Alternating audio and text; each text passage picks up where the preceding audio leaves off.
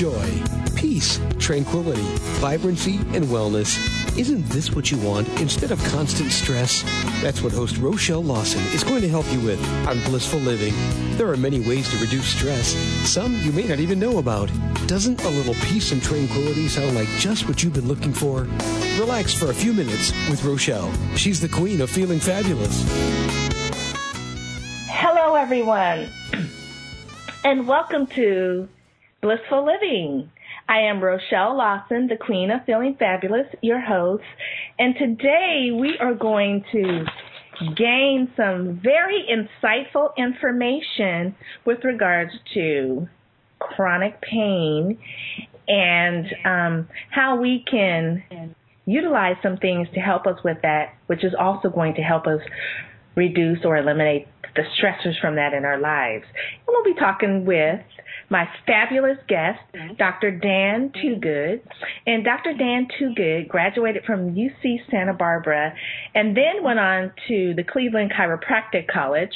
And he began practicing at the International Sports Medicine Institute in West Los Angeles back in 1983. So he's he's been around for a little while.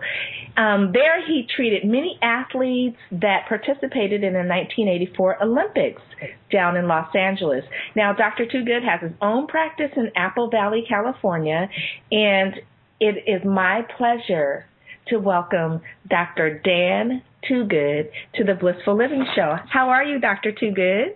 I'm very well, thank you. Thanks for having me on. You are very welcome. So, tell us a little bit. I know you've got um, you've written several books, and um, you do a lot of stuff. But can you tell us a little bit? I want to just let me go back. I want to mention your book, Chronic Pain Gone in 90 Days. Chronic pain seems to be a very significant problem that we have here, uh, not just in America, but throughout the world. People are suffering from chronic, chronic pain. And I like the title of your book. Now, has that book been released? Yes, yeah, the book is out now. It's been out for uh, just about a year. It came out at the very end of 2011, and uh, uh, we've been doing, I've been doing radio shows and promoting the book for a year. It's my fourth book, and this one I wrote uh, uh, to be consumed very easily. It's an easy to read book. It gets right to the point. The title is Chronic Pain Gone 90 Days, which for some people sounds like an oxymoron. You know, it's because chronic pain by definition doesn't go away. Right. But but uh, it's like flat abs in three days, right? You can hardly believe it. But um, but the problem with conventional medicine is, well, first of all, conventional medicine is ineffective in, in eliminating chronic pain, and that's why it's called chronic. And so, in order to solve these problems, you have to take a different approach. And I was led into a different approach quite by accident back in 1985 and uh, I, I'm a trained chiropractor, and uh-huh. in, in, in chiropractic care, we treat mainly neck pain, back pain, and headaches, and uh, joint pain, muscle pain, etc., and lots of sports injuries. And the assumption is that if you have physical pain, it's caused by physical stress. You bent, you lifted, you twisted, you had an ox accident, you worked too hard, etc., etc.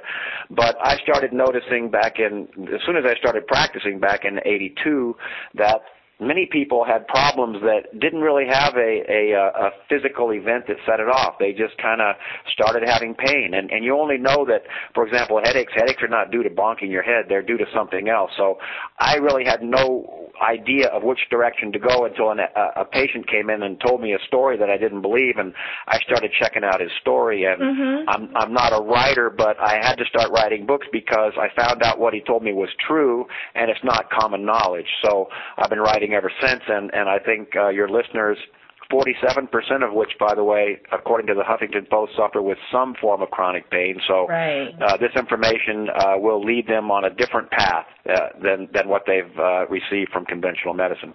Well, you know, um, you know, with our society, headaches tend to be a really common thing, and I'm sure you see, a, you know, people coming to you a lot um, in your practice with that. You know, they they range from I'm going to say tension headaches to, you know, migraines to cluster headaches and things of that nature.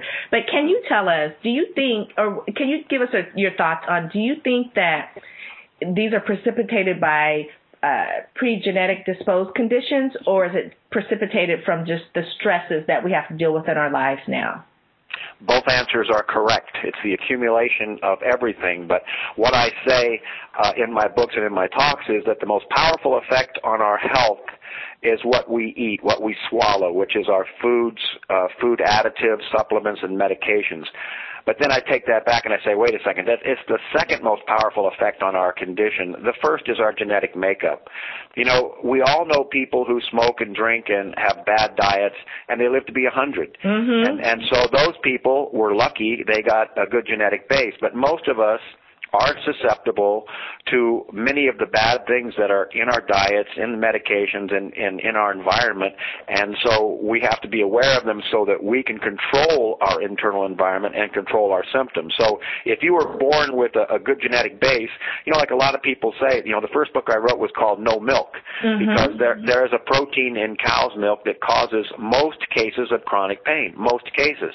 And a lot of people say, well, I drink milk and I have no problems. It's, right. It's an allergen. That is, some people react to it and some people don't. So everybody's different, but what I have found is there are general causes for most cases of chronic pain that are true for everybody. And, and once people start seeing that, then, uh, you know, they'll understand what I'm talking about. Oh, okay. So, um, I and, I and I tend to agree with you. I, I mean, I do see a lot of that. You know, with regards to people having allergies that they don't know about. And and I'm laughing when you said that you know you have the people that you know smoke, drink, and eat all the bad foods and live to be a hundred. Because my father-in-law was one of those. yep, they're around. And here my mother-in-law was trying to eat the right things and be as healthy as possible, and you know, and um, you know, lo and behold, uh, bless their hearts, my father-in-law, you know, he he lived um, a long time, well up into his you know upper 90s, and um it was just kind of a fluke that he passed away because he definitely wasn't intending to pass away. And then my mother-in-law went shortly after him, and it's like, you know, he was doing all this, you know, all this stuff that they tell you not to do, eating the bad food, smoking, drinking, whatever. And my mother-in-law on the other opposite end of the spectrum is doing all the things that you're supposed to be doing, and she really didn't. She didn't live longer than he did because she was like 13 or 15 years younger than him and she died 2 years after him. So it was it's it's just it's amazing how um you know we may be pre-genetically disposed or not disposed to something, but you definitely can take uh corrective action steps in your life to help things you know. Absolutely, and, and the problem with uh, uh, some people like your mother-in-law who minded her p's and q's, uh, you know, diet advice is so conflicting anymore. Yes. You know, what is the right thing to do? And there's so much information out there, and so much of it is conflicting, and, and sometimes you wonder, what do you do? And a lot of people uh, they're vegetarians or they're vegans or they eat only organic food, et cetera, et cetera. And they can be doing a lot of things right, but they may be doing one or two things wrong, two, one or two specific things. And if they are doing those things, then they end up with health issues. And uh, a lot of people uh, are, you know, they resign themselves and say, well, I guess it's not my diet because I'm eating really healthy and I'm still having health issues. But once they know specifically what to look for in the diet, then they, they can, uh, they can actually change their health, and, and that's what my book is about. It happens to be about chronic pain because that's what I deal with. And I'm hoping that motivates people more than just being bright-eyed and bushy-tailed. You know, if you say, well, if you eat uh, uh this particular way, you're going to live 10 years longer than everybody else. Well, that's not really a motivating factor for most people. Right. But if you tell people, you know that sharp pain you get in your head every other day? well, if you eliminate this specific thing, that pain will go away. People are more motivated by that, I think. And so chronic pain being uh, a real popular condition, and it doesn't matter what you call it. You know, there's there's lots of diagnoses. There's fibromyalgia, right. rheumatoid arthritis, migraines, cluster headaches, psoriasis, eczema, irritable bowel syndrome. You know, every system is affected by these chronic disorders that, quite frankly, doctors don't have the answers for. Right. And the reason they don't have the answers is if you've suffered with chronic conditions and you go to doctors, they'll do lots of testing They'll try different medications. They may even try surgery. But the one thing that's missing is they never will ask you what you're eating and make a suggestion about it. You know, a lot of people come in and, and with all kinds of health issues, and I'll say, Did your doctors ever talk to you about your diet? And they say, Yes, they did. What did they say? Well, you know, um, eat healthy. Uh, you know, don't. I said, what does that mean? Uh, they say, watch what you eat. I go, what does that mean? They go, well, you know, they don't really know. They don't have a specific uh, uh, uh, instruction on what to eat and what not to eat. And when people realize that that's what's affecting your health, your skin, your digestive system, your aches and pains, then you know they'll be motivated when they find out specifically what's causing their problems.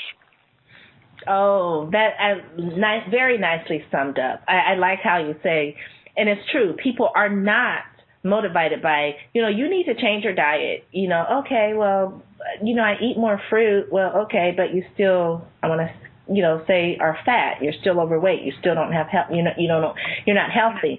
But when there's a crisis or something, or they just won't change their diet. They're like, oh, I'm not going to give up my my morning donut and coffee, or you know, whatever the case. I'm not going to give up my McDonald's, or whatever the case may be, until there's something that they can totally relate to with regards to a pain issue. So you say, okay, well, you know, you if you give up that coffee or you give up that coffee and donut, you're not going to have that pain in your gut that you've been experiencing. Oh, really? And then, and then the next step after that is convincing them that it's true. And so what I've tried to do in my book, and like I said, I've written four books, and and this is the the the the the information that I'm sharing in this book is not theoretical. It's observational. It's what I have seen in practice, you know, and so it's not, it's not debatable. It's not like, well, maybe this is true it is true because I've seen it over and over and over again, and that's that's kind of the test. You know, if you if you have a theory, say, well, you know what, if you supplement vitamin C and this and that, then then you will have a better digestive system, more energy, and your skin will clear up. Well, mm-hmm. you know, maybe that's true, maybe that's not. But I actually have pictures in my book. You know, when you have all all pain is caused by inflammation. And if you have inflammation, you have pain somewhere in your body. The inflammation can be in your joints, your muscles, your nerves, your cardiovascular system, your skin, etc. And when you have inflammation, you have pain. Now, if the inflammation is in the skin, you can actually see the inflammation. Mm-hmm. Uh, like, for example, the, the pictures I have in my book are of a psoriasis case. Psoriasis is a chronic, inflammatory, autoimmune skin disease for which there is no cure. That's mm-hmm. what the mm-hmm. doctors will tell you. And you can see the inflammation because it's right there on the skin. If you have headaches, you can't really see the inflammation in the nervous system. You just describe that you have pain. Right. But if you want to prove it, like I wanted to do in my book, I'll show I show a case where we show the before, during, and after pictures of a psoriasis case that totally cleared up from one specific diet change. And once you see that and realize that you can eliminate inflammation by eliminating the cause of the inflammation, then you can cure uh, almost any disease. And it sounds like miraculous stuff, but it's really quite simple. The approach in my book is, is really, really simple. And, and here's what it is. If you take, if you have pain, any kind of pain, the conventional approach is to take an anti-inflammatory because everybody has realized now, doctors and patients, it's real popular now to talk about inflammation. Right. Inflammation is what causes pain. So if you take an anti-inflammatory pill like an Aleve or Advil or aspirin or Tylenol or any of those uh, uh, non-steroidal anti-inflammatory drugs they're called, then the, the, the systemic inflammation in your body is lowered. And everybody runs either hot or cold depending on how much inflammation they have. If they're hot, they're running a lot of inflammation. They have a lot of aches and pains, a lot of skin problems, digestive upset, etc. Uh-huh. So when you take an, an anti-inflammatory pill, it doesn't go right to your headache or right to your back. It goes into your system and lowers the level of inflammation.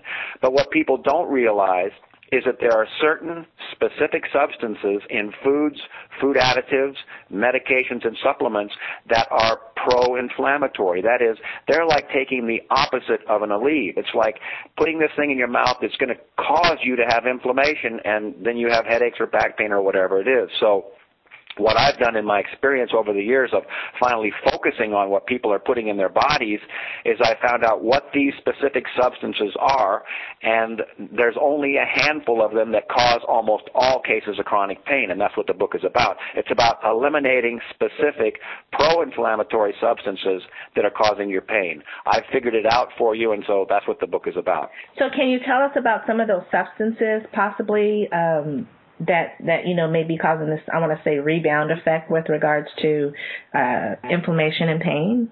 Sure.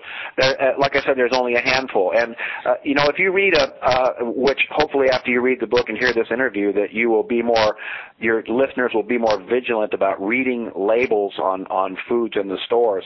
Uh, you know, there's an ingredients list on on every packaged processed food, and it, just so your listeners know, when it says ingredients, there'll be a list of substances, and the very first one on the list is is there's that's the most what's in the the, the thing, usually water or sugar or something like that. Mm-hmm. Mm-hmm. And then second place, third place, fourth place, all the way down until the very last items, there's very little of it. So that's how it's listed. I listed the chapters in my book the same way. There's 10 in the very beginning of the book, and if you read the book, you will get the answers within just a very few pages. You'll know exactly what you have to do, and it's the list of ingredients that cause most cases of chronic pain. And again, the number one chapter, well, the first chapter, the most important things to do is, the chapter is called Do It Now. You know, You've seen those fabulous Bowflex machines uh, that that people sell, you know, for getting in shape. Mm-hmm. You know what? They don't work. You know, joining the gym that doesn't work. You know, you if you join the gym that does nothing for you, you have to go down there and get on their equipment and and do the exercises. You have to do the work. The Bowflex machine, you have to do the work. You have to get on the machine and do the work. The machine's not going to do it for you. So what my first chapter is is do it now. You can read my book and find it very interesting and realize that it's nothing you've ever heard before, but that's not going to do you a bit of good. You have to follow the instructions in the book. So the So- first chapter is do it now. Okay, so can you, but back to, can you tell us about some of the substances? Right, so that's what we're getting to now. So Yeah. the first chapter is do it now. The second one is the first, the most common cause of most cases of chronic pain. And it doesn't matter whether it's in your skin, your back, your head, uh, fibromyalgia, whatever you want to call it, most, and that means more than 50% of cases of chronic pain are caused by one particular protein and it's called casein, C-A-S-E-I-N. It's the main protein found in cow's milk and dairy foods, or any animal milk actually, and dairy foods, which as you only know is one of the standard pillars of the standard American diet and the cause of standard American health, which is not that good. So milk and dairy foods cause most cases of chronic pain. The reason I say the word casein is because some milk and dairy foods don't have any casein in it, and so they Mhm. won't be inflammatory. And some non-dairy foods that are called non-dairy foods have casein. For example, milk, cheese, yogurt, ice cream, cottage cheese, ranch dressing, blue cheese, all the things made from cow's milk are all have casein in them and they cause an inflammatory reaction in people who are sensitive to it, which is most people with chronic pain. Now, butter is a is a dairy food, but it's only milk fat. It has absolutely no protein in it. So you can eat butter, even though it's a dairy food, and it's not going to cause the pro-inflammatory reaction.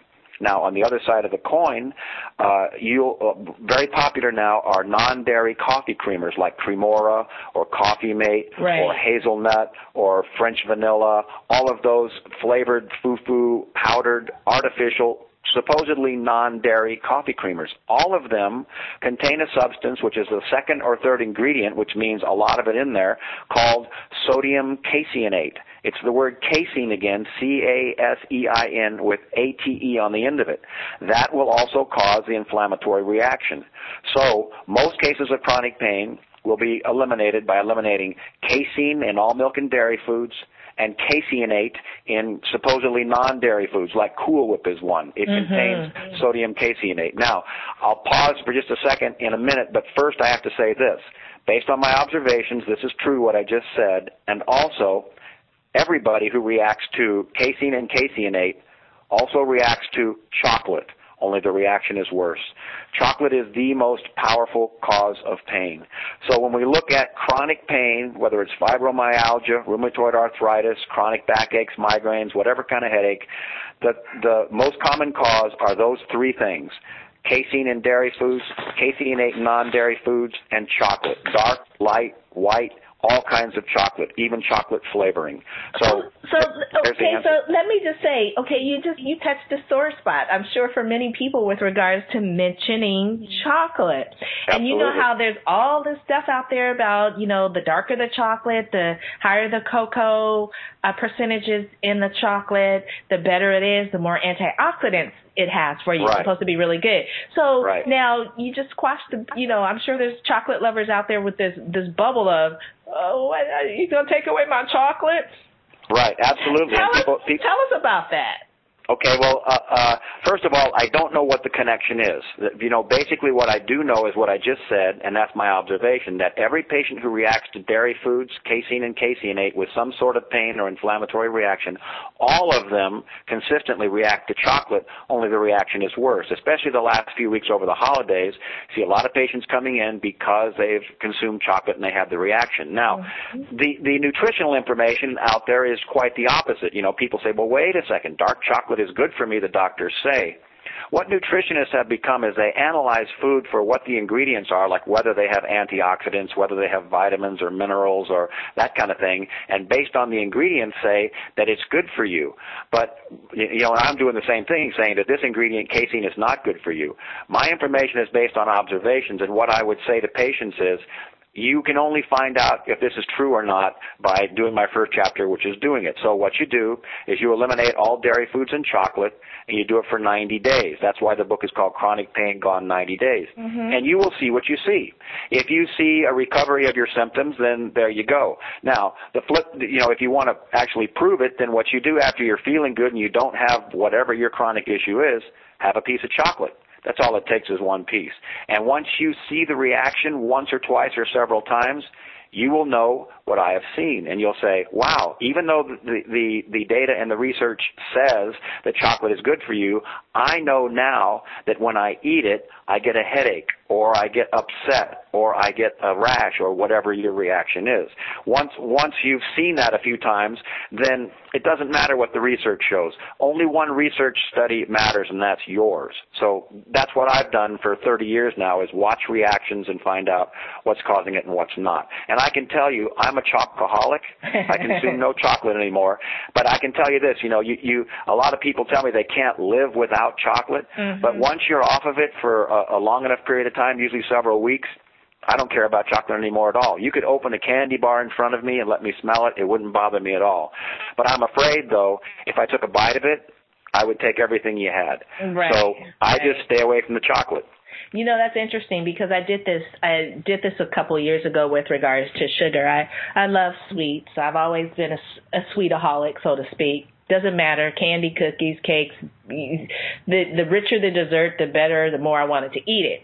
So I said, this is just getting way out of hand. Now I'm fit. I'm healthy. I you know I work out. I don't have any chronic pain, no problems. You know I'm I'm just this healthy, fit, fabulous gal.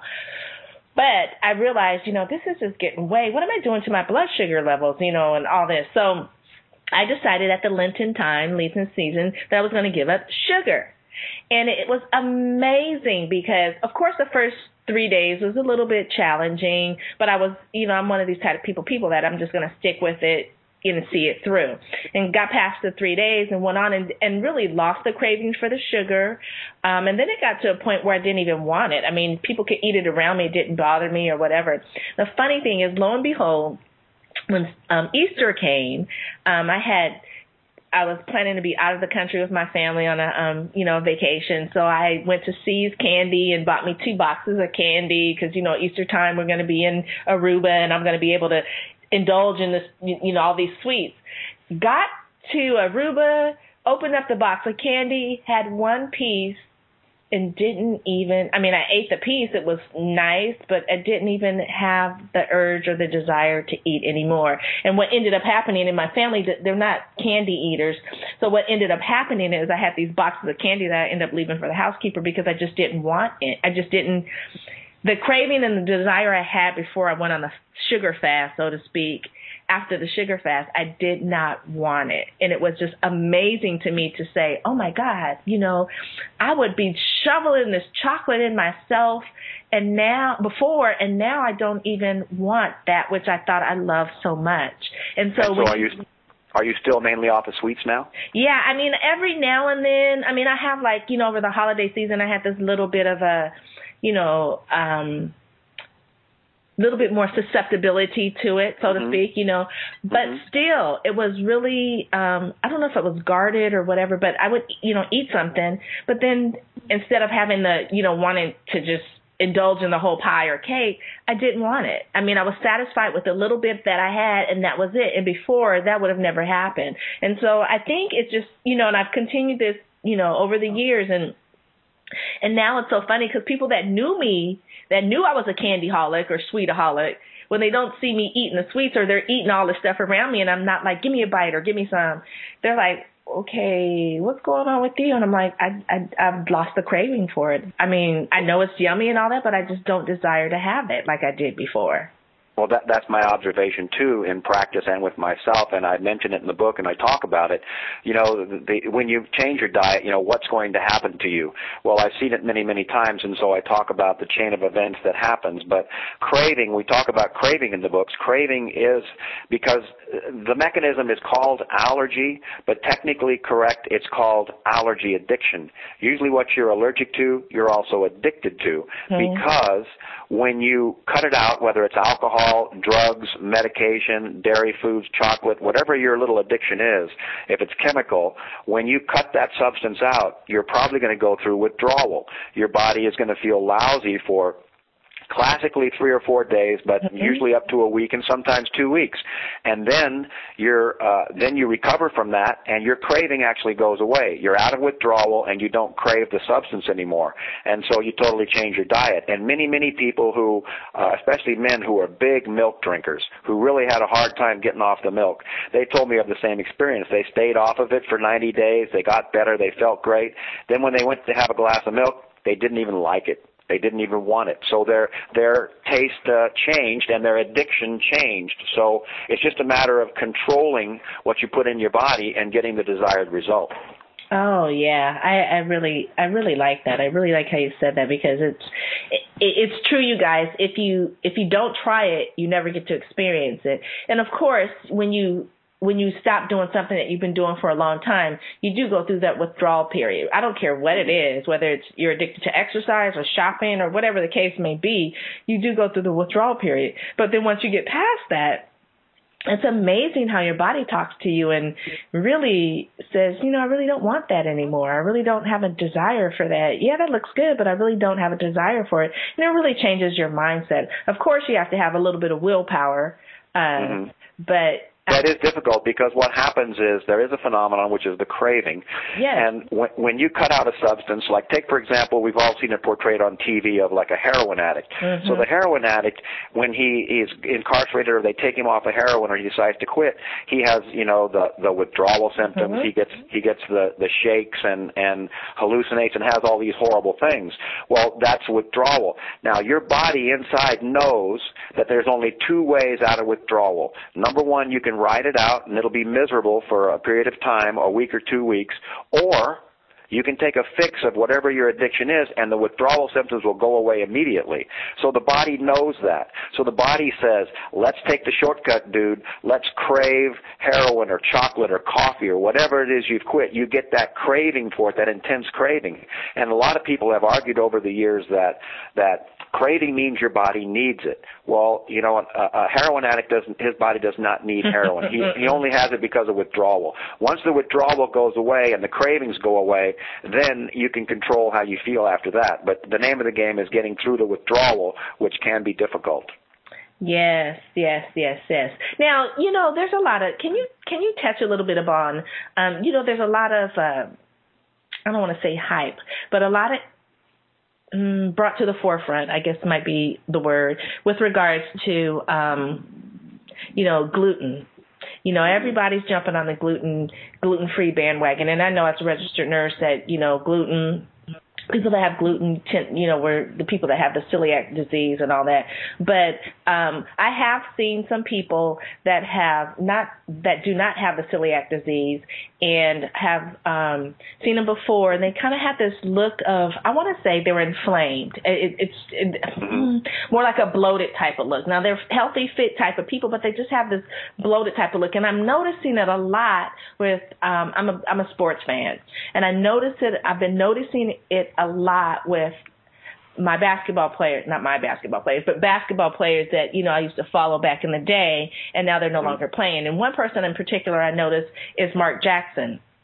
Who's the coach of the Golden State Warriors. Now, when Mark Jackson was playing, you know, he was fit and, you know, all that. And I'm sure, you know, eating the right foods based on, you know, the trainer and nutritionist and all that stuff they have for the professional athletes. But he's not playing anymore. He's been retired for a while. Now, he still looks like a very fit dude. He is not you know, I wouldn't say by any means overweight. You know, he's handsome and all that.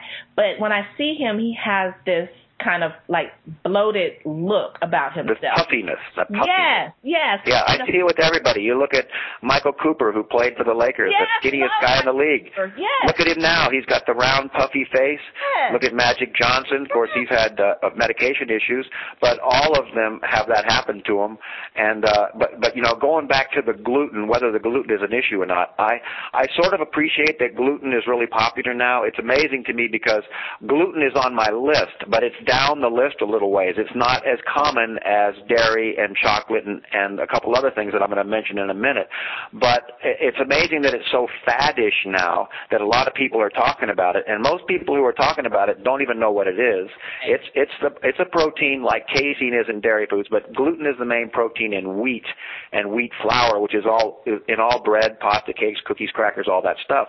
And while it is a pro-inflammatory substance for some people, when we talk about chronic pain, 50 to 75 percent it's milk and dairy foods and chocolate, and one more that I'm going to mention. But only 10 or 15 percent of the people I see, maybe even less than that, have a sensitivity to gluten. But it is something that has to be considered in some cases. I, I had a few cases where people didn't believe me because I convinced them to get off of dairy foods and they did it for months and years and they didn't see any improvement in their condition. And so most of the time if they don't see that then they think the diet is not related. But I've had some patients come back in desperation and say, well, my doctors aren't getting anywhere with me. What should I do? And I say, well then you add these, th- these things to your list of things to avoid, which is dairy foods, chocolate, and the next one is MSG, which is a chemical flavor enhancer found in processed foods, mm-hmm. aspartame, which is in, uh, which is NutraSweet, and it's in all diet sodas and chewing gums. And then the next one on the list is gluten. So you can see gluten is down there at, at number five.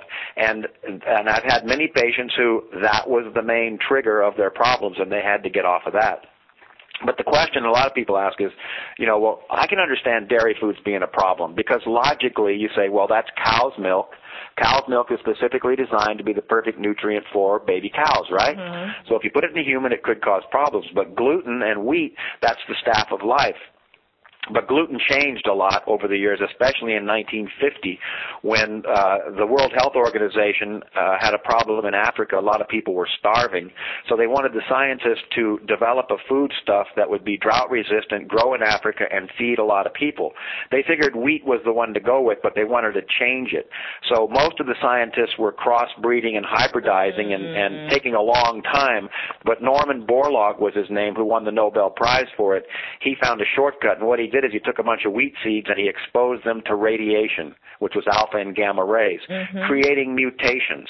Now, most mutations are bad, but he was able to develop a couple of them that were drought resistant, produced a lot of wheat, etc. But they were a mutation from what the naturally occurring wheat germ is.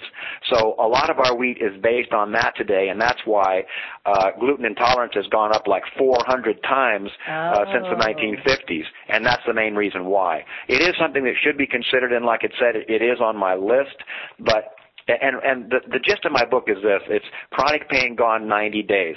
I list the substances in order of which are the most common. Now most people who suffer with chronic pain like i said if they just eliminate all dairy foods caseinate non-dairy foods and chocolate they will recover. And they'll find out they don't react to wheat. They don't react to a lot of other things. Right. you know and i don't want to be onerous and tell people you know you got to give up all this stuff.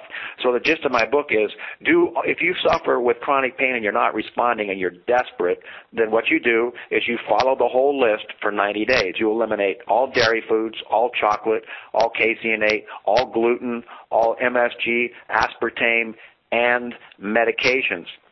When you recover, then you will find out that there's only one or two things that really bother you, and most people find that their sensitivity to those things decreases over 90 days. That is, when they used to drink a glass of milk or have a piece of cheese and get a headache or a backache every time they had it, they get to the point where if once in a great while they have some, they're able to get away with it. But if they get back into regular use again, they're going to feed the inflammation, and like you said in the very beginning, the Right. effect is cumulative, and boom, you start having problems. Wow, I it just it, just amazing. You know, you you mentioned um, MSG on on your list there, and I um, particularly have a sensitivity to that. First of all, I'm lactose intolerant, so I don't really I don't drink milk. I mean, I don't do a lot of milk dairy products, and it took me mm, a long time, the majority of my years. I just found out I was lactose intolerant probably, um, how old is my daughter? Probably nine years ago, but I suffered from a problem since I was a kid and no one could ever figure it out. Um, long story short, but, um, the MSG I discovered I was really sensitive to and I couldn't, I was, you know, go eat something, you know, and immediately, and I couldn't figure out what the, what it was. I felt good, and but immediately I would get this feeling after I ate whatever it was that contained the MSG um, that I needed to throw up, and I would throw up. I would just throw up what I ate. It wasn't like bulimic type of thing. It was like my body was rejecting the food that I ate because it had the MSG. And I started putting it together because I'm like, this is happening. I don't feel bad, but why am I throwing this food up that I thought was so yummy, you know? And and I realized, oh my gosh, it's this sensitivity. I, I started, you know, putting two and two together. And how I, what I think what was a clinker for me was I went and got a Togo sandwich. And I'm not really a fast food type of person, but I went and got a Togo sandwich. And um you know, they put different things on the the produce uh to preserve it and there's MSG in the meat and all that. And I, I ate this Togo sandwich and I was like immediately threw up and I'm like, okay, I think there's something in the food, you know, think there's some kind of preservative. And I went back in and asked the guy, and he starts naming some stuff, and the main thing was MSG. And then I started paying attention to previous times when I would have something and I had this urge to throw it up, and I was like, I bet it contain. And so now I'm to the point I am so sensitive to it. You know, I know what it is. I know, you know, where it's at. I can I can almost immediately taste it the moment I eat it. Um, you know that but it got a, by me being sensitive to it i guess what i'm saying is i'm aware of it i stay away from it and it doesn't cause me any problems but it took me a while to figure to put the you know put the puzzles together uh put the pieces to the puzzle together to figure out that it was the msg that was causing me um these different Yeah, I, I, I think your listeners and all people should be aware of what MSG, where it is, and, and what it can do to you. I I started seeing it back in in uh, the late '80s, and uh, there's a book. There was a book out at the time called "In Bad Taste: The MSG Syndrome," and it was by a doctor, George Schwartz. And there's several others. I finally wrote a little book about it uh, back in 1997 called "MSG is Everywhere," and that's because MSG is everywhere. And most people have heard of it, but they don't really know what it is or where it is. It's and I'll give you just a little a little rundown on it. It's not a preservative. It's a flavor enhancer. Mhm. What it does is when it goes in your mouth, it irritates the taste buds, which are nerve endings on your tongue, and then that consequently sends a stronger signal of taste to your brain for whatever is in the food that you're eating. If you if you taste MSG by itself, uh, they sell it in the stores. It's called MSG or Accent. Accent. Accent is pure MSG. You taste it, there's not much taste to it. But when it's in with the food, it irritates the taste buds, and if the food is salty, it tastes saltier. If it's beefy, it tastes beefier. It's an amplifier. Mhm. The problem is then it gets into your bloodstream, and once it gets into your bloodstream, it still works as a nerve irritant and can cause the most common symptoms are panic attacks, mood changes, heart palpitations, headaches, back pain, uh, it looks like a heart attack in many cases, and a weird symptom that I've seen for many years is little bruises that are about the size of a dime that pop up on your body for no apparent reason. The stuff should be illegal, uh, but it's it's out there, and the labeling is misleading. A lot of products will say. Uh, here's something you'll see a lot. It says no MSG added. right When, when you see that on a label in a restaurant, there's MSG in that product. They just didn't add any themselves. It's in an ingredient that's already in the package. The only ones you can trust are ones that say no MSG, period. And many times another label that you'll see, they'll say no MSG and it'll have a little asterisk after the MSG. Whenever you see that, there's MSG in there, and they're about to explain it in some really small print that you can barely see on the package. And and it'll say, and it always says the same thing. It said, except for that which is naturally occurring in yeast extract and autolyzed yeast. Uh, my book contains the AKAs or the names that they hide MSG under because they call it lots of things like hydrolyzed right. protein, natural flavors, flavorings, yeast extract, right. autolyzed yeast, etc. It's it's in a lot of foods.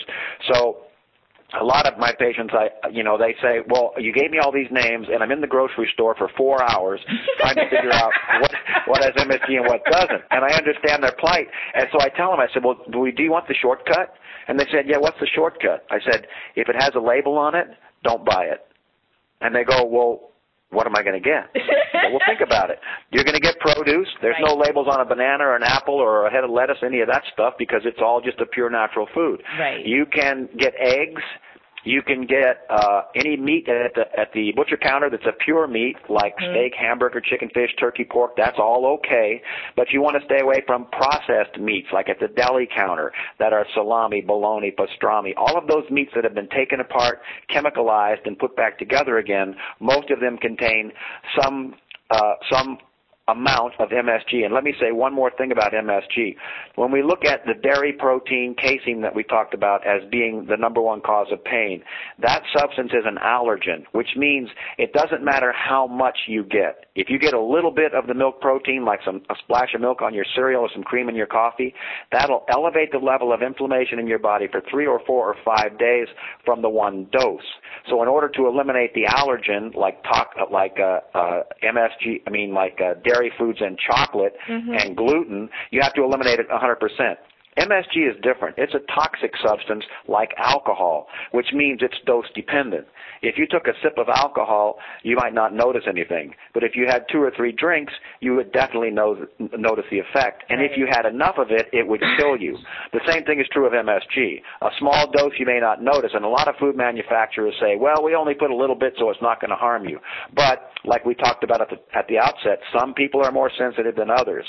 So you sound like you're very sensitive. Yeah. Uh, Um, I'm personally not very sensitive, although I do my best to avoid it. So MSG, which stands for monosodium glutamate, should be avoided um, by everyone, I think. But at least you know the manufacturer should let you know if there's some in their food.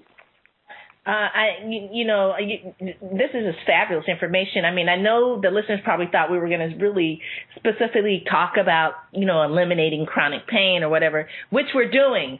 But you guys, I want you to, I want you to to bone in or hone in onto what Dr. Twogood is saying with regards to he's giving you some die-hard, very specific information that not only is going to help you with how you eat and all that, but it's also going to help you eliminate the chronic pain that you may be experiencing. So we're doing a twofold, we're giving you a two for one here. Um, I could say the most important thing that one of the things that he's saying is pay attention to the labels. And I always tell my clients as well, you know, you want to eat the freshest foods possible. You know, go to the produce section, look at the produce. Everything is vibrant, it's fresh, it's yummy. There's no labels. You know what you're getting when you pick up that sweet potato or you, that onion or whatever. You know what you're getting for the most part. Go to the frozen food section. Okay, you got labels, you know, okay, it's you know, not as pretty because you can't really see it, but you know, it's frozen, so okay, you know. Then go to the canned food section. That food is dead. it's been in those cans for years if you start eating that and it has a label, okay, you start reading the labels of all the stuff they utilize in that can to preserve that food that's been sitting on the shelf for years, and then you're going to take that can of food and eat it, what do you think you're going to be putting into yourself? You're going to be putting dead stuff into yourself with a bunch of toxic chemicals that's not going to do your body any good. So Dr. Twogood really is giving you some very vital information. It's like you don't want to go to the store and spend four hours like his clients do. You know, when they first start um, trying to follow what he the advice he's giving to them, and then he says, okay, just go and eat. You know, look at the produce. Eat, eat. It, it's so simple, but um, it does take you it does take for you to take some action steps to to really make. Yeah, you do have to take action, but but there's there's two ways uh, to approach the information that that I'm sharing with your listeners today. Uh, number one, they should know that the most powerful effect after genetics, which you can't change, but after genetics, the most powerful effect on your health is what you're eating, and your doctor is not going to talk about it in specific terms. You know, we all want to have goodies once in a while, and we all want to cheat and you know and have something that maybe we shouldn't have, etc. But what I want your listeners to know is there are specific things in the diet that are going to make you miserable, and you need to know about them so that if you do go out to eat and say, I'm going to have a nice dinner in a restaurant, but I know I want to avoid the MSG, so I'm going to look for that. I know I don't want to have anything dairy. I don't want to have anything chocolate. And if you have a sensitivity to gluten, then you say, I'm going to stay away from the bread and the breading. So you have some guidelines, but then there's still lots of other options that you can have. So some people, they, they like looking at the information one way, which is tell me what I can't have, and other people say, well, no, tell me what I can have. So it, it, it depends on which which way you want to approach the information. but you know what you can have is pure fruits and vegetables, rice and beans, and, and pure meats, and and that's a short list, but that's what we should all eat. You know, but specifically if you want to go for the goodies, then here's the specific stuff that's in food that you want to make sure you don't get. Never get dairy protein, never get dairy foods, never get caseinate, which is a form of the dairy protein. Never eat chocolate, and I know that bums a lot of people out. but, but, but I can tell you, once you're off of the chocolate and you see the difference in how you feel, you won't miss it at all. And and uh, you can find other goodies that you can have that that don't set you off in, in a reaction. So um, it's it's being specific about the diet, and I think that if if your listeners aren't people who suffer with chronic pain, I know they know somebody who has chronic pain, right. and I can tell you that in most cases the answers to their problems are in this book that I've written and I wish they would all get it. The name of the book is Chronic Pain Gone 90 Days. I didn't put the word in in there. I wanted to be cryptic, so it's Chronic Pain Gone 90 Days. You can get it at Amazon.com. You can get it at Barnes and Noble. You can uh, get it at my webpage, which is uh, the name of the book, which is www.chronicpaingone90days.com. So there's a lot of information uh, you can see some interviews I've done there, and there's other books that I've written and other people have written, and so if you can get a hold of that information, follow it, and share what you found with other people and turn them on to it, we can lick this chronic pain problem because conventional medicine is not going to do it. What they've done is gone from aspirin to Vicodin to, mm. to now OxyContin, oxycodone. They're basically giving you forms of heroin because they don't know what causes chronic pain. Once you figure out what causes chronic pain, it's not medication is the answer, it's the subtraction of the specific pro-inflammatory substances that are causing your pain, and that's what the book is about. I like that, and thank you for give, sharing the information with regards to how the listeners can get the book because I was I was definitely gonna, um, you know, enlighten them. But I like how you touch on the fact that you know um, and I love my physicians. Don't get me wrong. I love my Western medicine physicians. They're awesome when they need to be. Um, you know, I'm my background is um, in emergency room trauma nursing, um, so I do love them. But I see this huge problem that they've created with regards to addiction and the way they prescribe medications. It's unbelievable. I prescribe a medication for any for everything. For instance, Vicodin. And you know, Vicodin, we have so many Vicodin addict addicted people out there. And you mm-hmm. know, Vicodin you, you have patients come in asking specifically for Vicodin, OxyContin, Dilaudid. These are very high powerful, highly narco- you know, addictive narcotic substances not going to cure a darn thing not going to cure anything. All they're going to do is take care or mask the sign, the signs and symptoms. But what you're offering in your book is a way for people to really eliminate the chronic pain well, eliminate. Yeah, here, here's here's the difference in the approach. We definitely need Western medicine. I think that people should should go to their doctors and know what their blood tests say, and know if their cholesterol is high, or mm-hmm. if their blood pressure is high, or if their uh, there's a there's a test that many doctors don't do called uh, CRP, with C-reactive protein, which tells you how high a level of inflammation you have in your body. And now, once you know that you have a problem or that you have an imbalance, then what I say to do is switch over to my approach approach instead of their approach. Their approach is if you have a chemical imbalance that causes your cholesterol or your blood pressure or your blood sugar or, or your triglycerides or whatever to be elevated beyond normal, then their solution is to add something My solution is to subtract. Right. And that is to find out what are you consuming that's contributing to your problem. And one of the other chapters that I think is very important in my book is about exercise. And uh, what I say about exercise is that a lot of experts say there's a right way to exercise and a wrong way. And I agree with them. The right way is to exercise the way you like.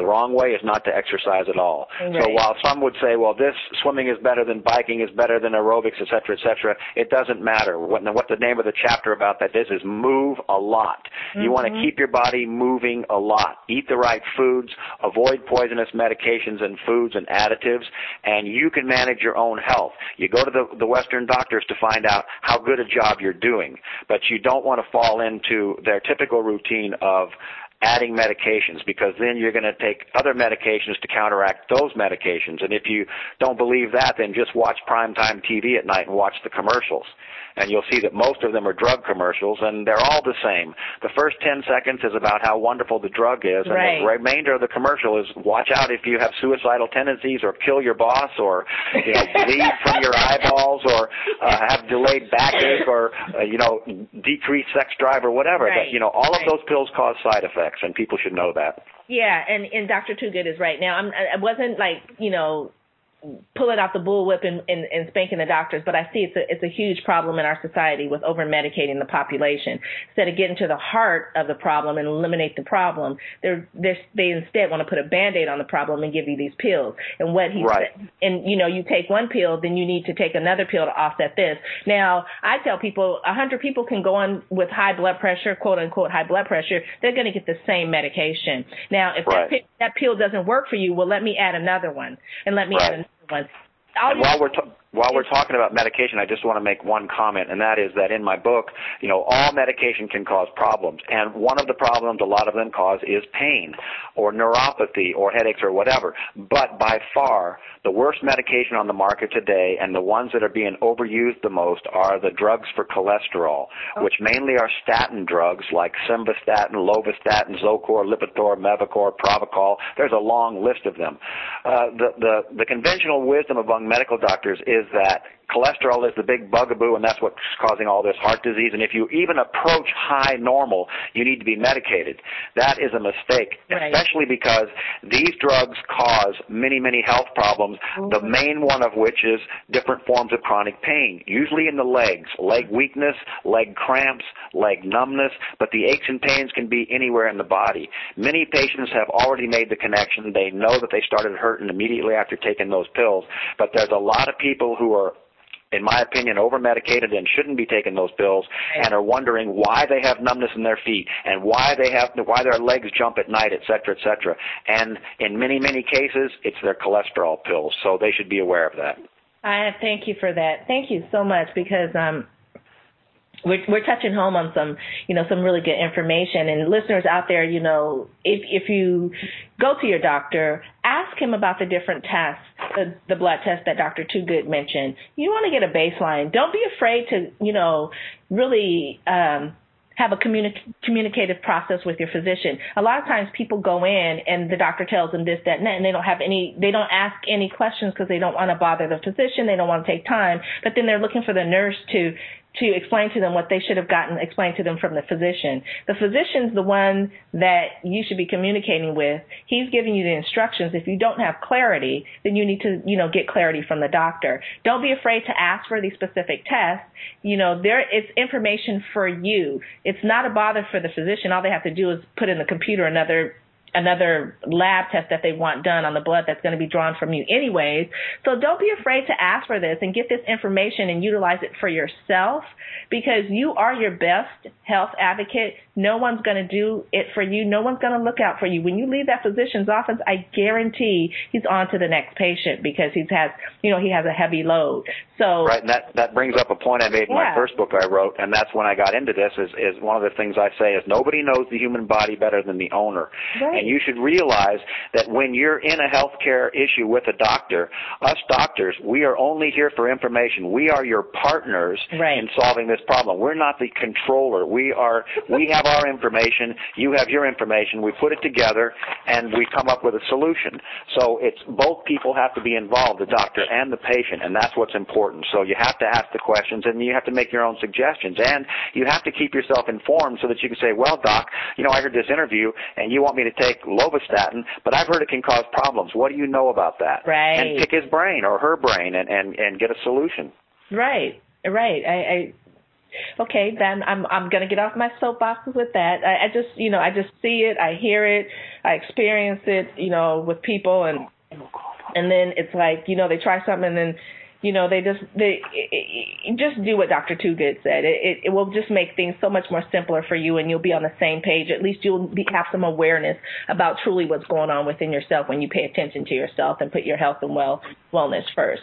So with that, I'm going to say Thank you so much, Dr. Twogood, for being on our show our show, me and my many personalities, but being on this show today. Um, I think the listeners have really gotten some really good information, and I think that um, some of them might be a little bit upset that they may have to give up their chocolate. But hey, if you want to feel good and have no pain or less pain, then you do want to follow the suggestions um, that Dr. Good has laid upon us today, and you do want to pick up a copy of his book, Chronic Pain Gone in 90 Days, and you can get that. Again, I'm going to mention the website website you can get the book is www.chronicpaingone90days.com. Again, that's www.chronicpaingone90days.com. Now, if they want to get in contact with you, Dr. Twogood, how can they do that?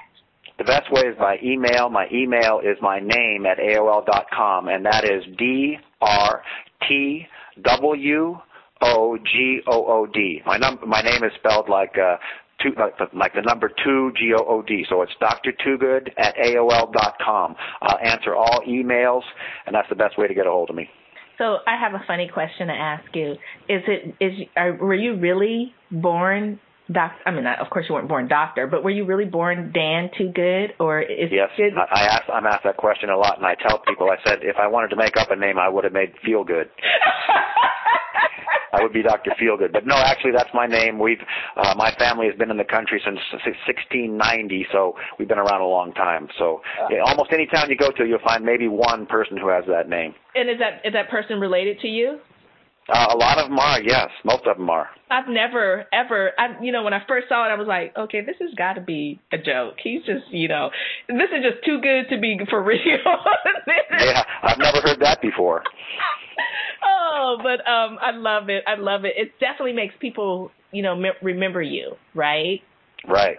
Yeah, and you know. Well, I hope they will, and I, and I hope they get a hold of the book. You, no, honestly, I've written lots of books, and this one is so to the point and so easy to read, and it has the information that you've never heard before, and it'll tell you exactly how to get rid of whatever form of chronic pain you have. So get the book, or get it for your friend, or get it for somebody you know who's suffering and is not getting the answers.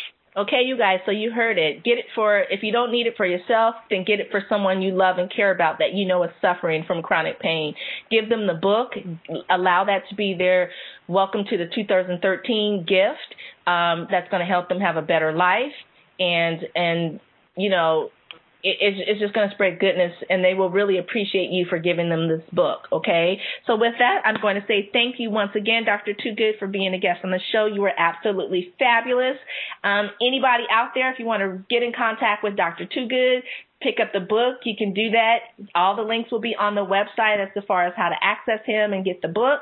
And I'm going to just say thank you all for listening. I really, duly appreciate all of you. You bring so much light um, to me and allow me to uh, pick up your energy to do this show and bring you fabulous guests that shares their, their wonderful information with you. So I'm going to say thank you again for listening to Blissful Living. I'm Rochelle Lawson.